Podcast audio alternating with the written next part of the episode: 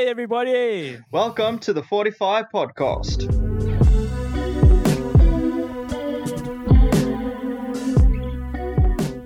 Hey guys, thank you so much for joining us once again. Today we have the Megan Vermaak joining us on the show. Hey Megan. Hey. Thank you so much for joining us. Before we go into her devotion, I have got a celebrity co host just for this one show, and he's going to ask her some questions. I thought uh, we better get him in because he would probably know uh, the right questions to ask this uh, lady. So over to you, celebrity co host. Oh, it's uh, your man Toby Naude, uh, famous on Instagram and YouTube, um, but more commonly known as Megan Vermaak's boyfriend. Ah, yes. Oh, that's who you are. Okay, cool. cool. I was wondering. I have two questions for you today, Megan. Yes. The first question would to be, uh, who are you and what do you do? Well, I am currently busy with my honors in visual communication design and I am majoring in illustration.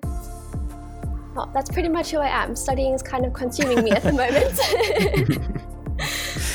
All right, awesome. and I have a somewhat controversial question. Cats or dogs, and why? Ooh. Ooh. Oi. Most definitely cats. If anyone knows me well enough, they should know that I would definitely say cats. Okay, that's Where's it. this mute button? How do I Cut, cut, cut it out. Yeah, we'll take that part out. okay, and one final question. Uh, what is your favorite thing to do in lockdown?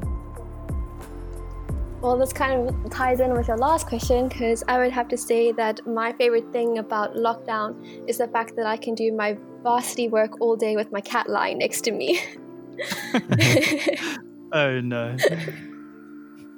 You know, Toby asked like your favorite thing, not my worst nightmare. Jokes. Cats are okay. You're did you not clearly a dog person. I am a dog person. Yeah. Cool, guys. Thank you so much for joining me today. It's so much fun. So, Megan, over to you for your devotion. Cool, thank you, and thank you so much for having me. Um, cool. So when I was in high school, my mentor gave me this wonderful little book called The Red Sea Rules, and it is based on the story of Moses and the Israelites who found themselves caught between the Egyptians who were pursuing them and the Red Sea.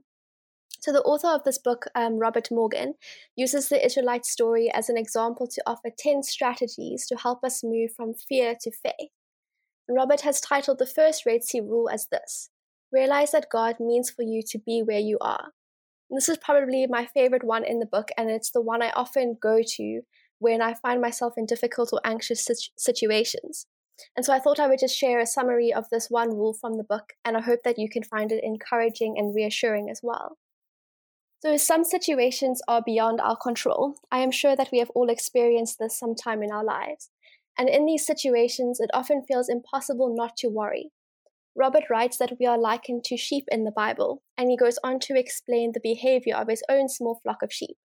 He says that his sheep live quite happily in their extended backyard. They are well fenced in and well fed, and they have little to fear. But sometimes they fear anyway and can bolt in sheer panic at nothing more than a rabbit jumping through the grass. And I think sometimes we can be a bit like these sheep when we worry. We often ask ourselves, you know, but how can we not worry when a loved one falls ill? Or how can we not worry when we can't find a job? How can we not worry when we are struggling to keep up with our schoolwork? How can we not worry when we are in the middle of a pandemic and we are in lockdown? Robert says to put it differently, how can you not worry when the Red Sea faces you, the desert surrounds you, and the soldiers of Egypt are speeding toward you with drawn swords? The story of Moses and the Israelites can be found in Exodus, and in chapter 14, verses 1 to 3, we read how God told Moses exactly where to go and where to camp. Robert writes The unmistakable implication of Exodus 14, verse 1 to 2, is that the Lord took responsibility for leading the Israelites into danger. He gave them specific step by step instructions, leading them down a route apparent to ruin. Robert continues by writing The Lord occasionally does the same with us, testing our faith, leading us into hardship, teaching us wisdom, showing us his ways. Our reaction may be a surge of panic and a sense of alarm, but we must learn to consult the scriptures for guidance. Robert reminds us of a deeper secret of the Christian life that when we are in a difficult place, we need to realize that the Lord either placed us there or allowed us to be there for reasons perhaps known for now only to Himself. And we can be assured that the same God who led us in will lead us out. I'm sure Moses and the Israelites thought that they were at a dead end when they reached the Red Sea and had nowhere else to turn.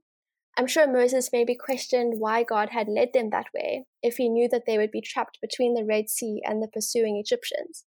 But we know from the story that God made a way and that he parted the waters of the Red Sea. I think the story reminds me of how we often forget how mighty and powerful God is and that he has a plan and a purpose. We can often get so caught up in our problems and our anxieties that we forget that God already has a solution and that sometimes the solution is something that we haven't even begun to think of because it would be impossible for us to do. But we know that God can do all things, even part the waters of the Red Sea for Moses and the Israelites to pass through safely. Robert quotes preacher John R. Rice, who said, Worry is putting question marks where God has put full stops. When we are overwhelmed with worry, we need to accept that God has placed us in that situation and difficult as it is, we need to start converting our worries into prayers and our fears into faith. In John 16, verse 33, Jesus says, I have told you these things so that in me you may have peace. In this world you will have trouble, but take heart, I have overcome the world. I think I don't remember this verse often enough. We are often tempted to ask God why we have to face the things we do, but God has a purpose and there are no mistakes in His plans. He means for us to be where we are and we can trust him and know that he has not left us. In Psalms 37, verse 23 to 24, it says, The Lord makes firm the steps of the one who delights in him. Though he may stumble, he will not fall, for the Lord upholds him with his hand. And so to end off, I just wanted to quote what, what Robert writes at the end of his first Red Sea rule.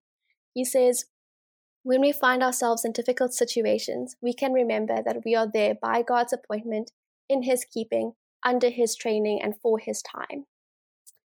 Cool. Sure. Awesome. Thank you so much. Sure.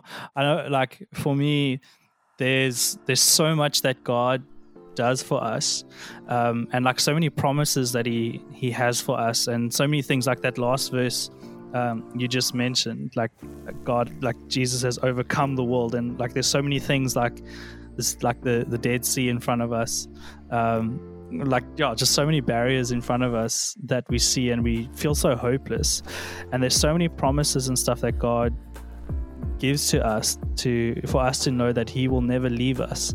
Um, and but for me personally, is trying to convince myself of those things. And like you say, like sometimes you don't you don't remember those verses often enough when you face those those big challenges.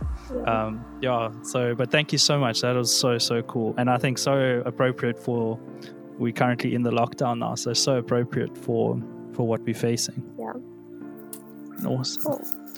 Thank you so much, Megan. I hope that you enjoy the rest of your day. Thank you. you and to those listening, if you are listening to us during the lockdown, then we have a evening service which is more catered towards younger people.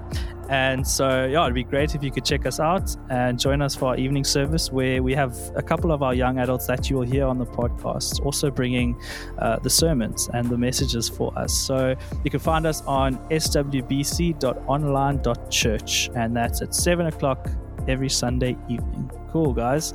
Celebrity co host, how are you doing over there, bro? Yeah, it's all right, eh? No lekker. Uh, how's the how's the weather? What we talking? Uh, southeasterly. Ah, uh, it's raining cats and dogs out here. Yo, it's really, it's not a fun time. Stay inside, stay safe, and uh, make sure you have some dog leashes. that is the wisest thing I've ever heard. Thank you so much, Toby. It's been delicious having you as my celebrity co-host. Oh, it's been an I absolute pleasure. also it's been a real treat. Have a great day. cool, guys. Thank you so much for listening in, and we will see you at on the next one. Thank you so much. Cheers, guys. Bye.